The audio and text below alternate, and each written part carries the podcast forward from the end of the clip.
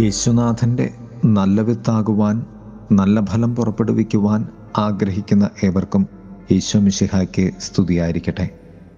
തിരുസഭ മാതാവ് ഇന്ന് നമുക്ക് നൽകുന്ന വചനധ്യാനം മത്തായുടെ സുവിശേഷം പതിമൂന്നാം അധ്യായം പതിനെട്ട് മുതൽ ഇരുപത്തി മൂന്ന് വരെയുള്ള വാക്യങ്ങളാണ്. വിധക്കാരന്റെ ഉപമയുടെ വിശദീകരണം. ഭാരതസഭ ഇന്ന് മുട്ടത്തുപാടത്തെ വിശുദ്ധ അൽഫോൺസാമ്മയുടെ തിരുനാൾ കൊണ്ടാടുകയാണ്. ഏവർക്കും ഈ തിരുനാളിന്റെ ആശംസകൾ നേരുന്നു. നാലു സത്യങ്ങളാണ് വിധക്കാരന്റെ ഉപമയിൽ ഉള്ളത്. ഒന്ന് വഴി. രണ്ട് പാറ. മൂന്ന് മുൾച്ചെടി. നാല് നല്ല നിലം. അഞ്ചാമതായുള്ള പരമമായ സത്യം അത് വിധക്കാരൻ വിതച്ച വിത്താണ്. വചനധ്യാനം ദൈവത്തിന്റെ ഒരു വിത്ത് പോലും ഫലശൂന്യം ആയി പോവുകയില്ല വഴി എന്നത് പൂർണമായും തുറന്നു വയ്ക്കപ്പെട്ട യാഥാർത്ഥ്യമാണ്. എല്ലാവർക്കും എപ്പോൾ വേണമെങ്കിലും കടന്നു വരുവാൻ സ്വാതന്ത്ര്യമുള്ള ഇടം. അതുപോലെ തന്നെ തിന്മയുടെ ശക്തിക്കും കടന്നു വരുവാനുള്ള സ്വാതന്ത്ര്യം ഉള്ള ഇടമാണ് വഴി അനുഭവം ഇവിടെയുള്ള അപകടം ആരാലും ചവിട്ടിമെതിക്കപ്പെടുവാനുള്ള സാധ്യതയുണ്ട്. തിന്മയുടെ സർവ സാധ്യതയും ഉള്ള ഇടം. വിശ്വാസത്തെ വിശ്വാസ ജീവിതത്തെ ദൈവം തന്നിട്ടുള്ള ഈ മഹാദാനത്തെ നമുക്ക് വഴിയരികിൽ വെച്ച് മറന്നു പോകാതിരിക്കാം ആർക്കും വന്ന് നശിപ്പിക്കുവാൻ കഴിയുന്നതല്ല എന്റെ ദൈവം എന്നിൽ നിക്ഷേപിച്ച ഈ വിശ്വാസദാനം. രണ്ട് പാറ. മുറിയപ്പെടുവാൻ സാധ്യതയുള്ള ഇടം അഥവാ അപകട സാധ്യതയുള്ളത്. നന്മയെന്നത് നൈമഷികമായ സന്തോഷം മാത്രവും അതിലുള്ള പ്രത്യേകത എന്നത് അല്പനേരം കഴിഞ്ഞ് കടന്നു വന്നേക്കാവുന്ന വലിയ അപകടവുമാണ്. നമ്മിലുള്ള നന്മകൾ നമ്മുടെ വിശ്വാസ ജീവിതം ബോധ്യങ്ങൾ എത്രത്തോളം നിലനിൽക്കണം നീണ്ടു നിൽക്കണം എന്നാണ് നാം ആഗ്രഹിക്കുന്നത്.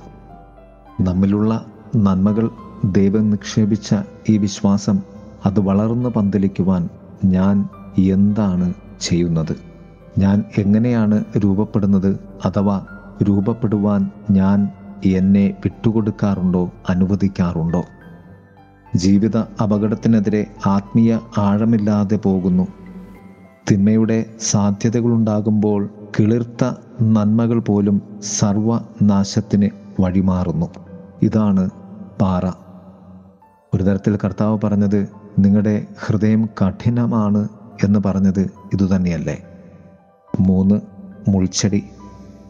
നന്മയിലെ ദൗർലഭ്യം.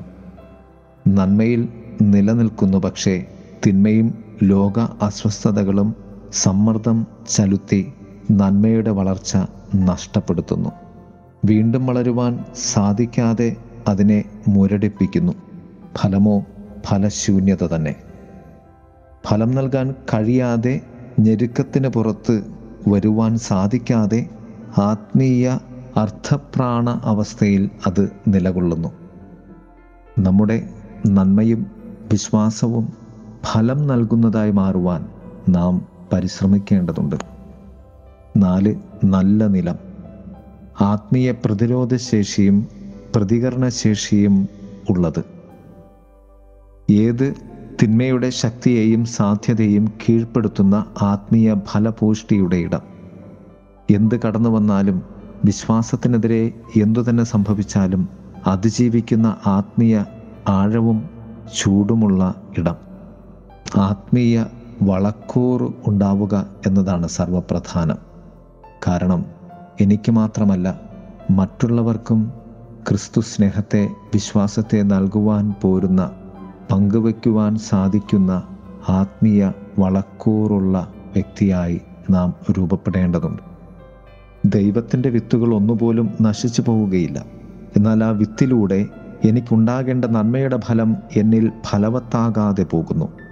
ജീവിതത്തിന്റെ ഏറ്റവും വലിയ പരാജയം ദൈവം ആഗ്രഹിക്കുന്നത് എന്നിൽ സംഭവിക്കാതെ പോകുന്നതാണ്. നാം ആഗ്രഹിക്കുന്നത് സംഭവിക്കാതിരിക്കുമ്പോൾ നാം നിരാശപ്പെടരുത്. ഭാരതത്തിൽ നല്ല കത്തോലിക്ക വിശ്വാസത്തിന്റെ ആഴമുള്ള ഇടമായിരുന്നു മണിപ്പൂർ എന്ന സംസ്ഥാനം. എന്നാൽ തിന്മയുടെ ശക്തി ആ നന്മയെ നശിപ്പിച്ച് കടന്നു പോകുവാൻ ശ്രമിക്കുകയാണ്. എന്നാൽ ദൈവം വിതച്ചത് ഒന്നും ഫലമില്ലാതെ പോവുകയില്ല. ആ ജനതയുടെ വിശ്വാസവും പ്രത്യാശയും തകർക്കപ്പെട്ട ജെറുസലേം ദേവാലയത്തിലെ മതിലുപോലെയല്ല. മരണത്തിൽ നിന്നും ഉത്ഥാനം ചെയ്ത ക്രിസ്തുവിലുള്ള പ്രത്യാശയിലാണ്. അവരിൽ ദൈവം നിക്ഷേപിച്ച വിശ്വാസം നല്ല നിലത്താണ് വീണിരിക്കുന്നത്. അവർ എവിടെ പോയാലും എവിടെ മാറിപ്പോകേണ്ടി വന്നാലും തിരുവചനം പറയുന്നത് പോലെ ദൈവം വാഗ്ദാനം ചെയ്ത നൽകിയ ഭൂമിയിലേക്ക് തന്നെ അവർ മടങ്ങി വരും അതാണ് ദൈവത്തിന്റെ ഏറ്റവും വലിയ ശക്തിയും പ്രവൃത്തിയും. നമ്മുടെ വിശ്വാസത്തെ ഒന്നിനും കെടുത്തുവാനാവുകയില്ല എന്ന തിരിച്ചറിവും ബോധ്യവും അങ്ങനെ വിശ്വാസത്തിൽ ആഴപ്പെട്ട് ക്രിസ്തുവിനോട് ചേർന്നിരിക്കുന്നതുമാണ് നല്ല നിലം എന്ന അനുഭവം.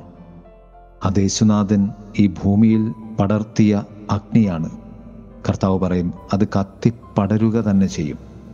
പ്രിയരെ ദൈവം നമുക്ക് നൽകിയിട്ടുള്ള വിശ്വാസത്തിൽ നമുക്ക് ആഴപ്പെട്ട് നമുക്കും മറ്റുള്ളവർക്കും ദൈവത്തിന്റെ പദ്ധതിക്ക് വേണ്ടിയുള്ള നല്ല നിലമാകുവാൻ നമുക്ക് പരിശ്രമിക്കാം.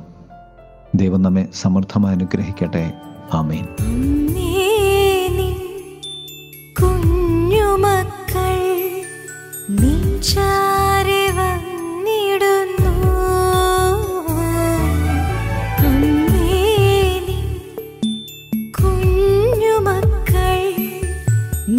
നിൻചാരെ വന്നിടുന്നു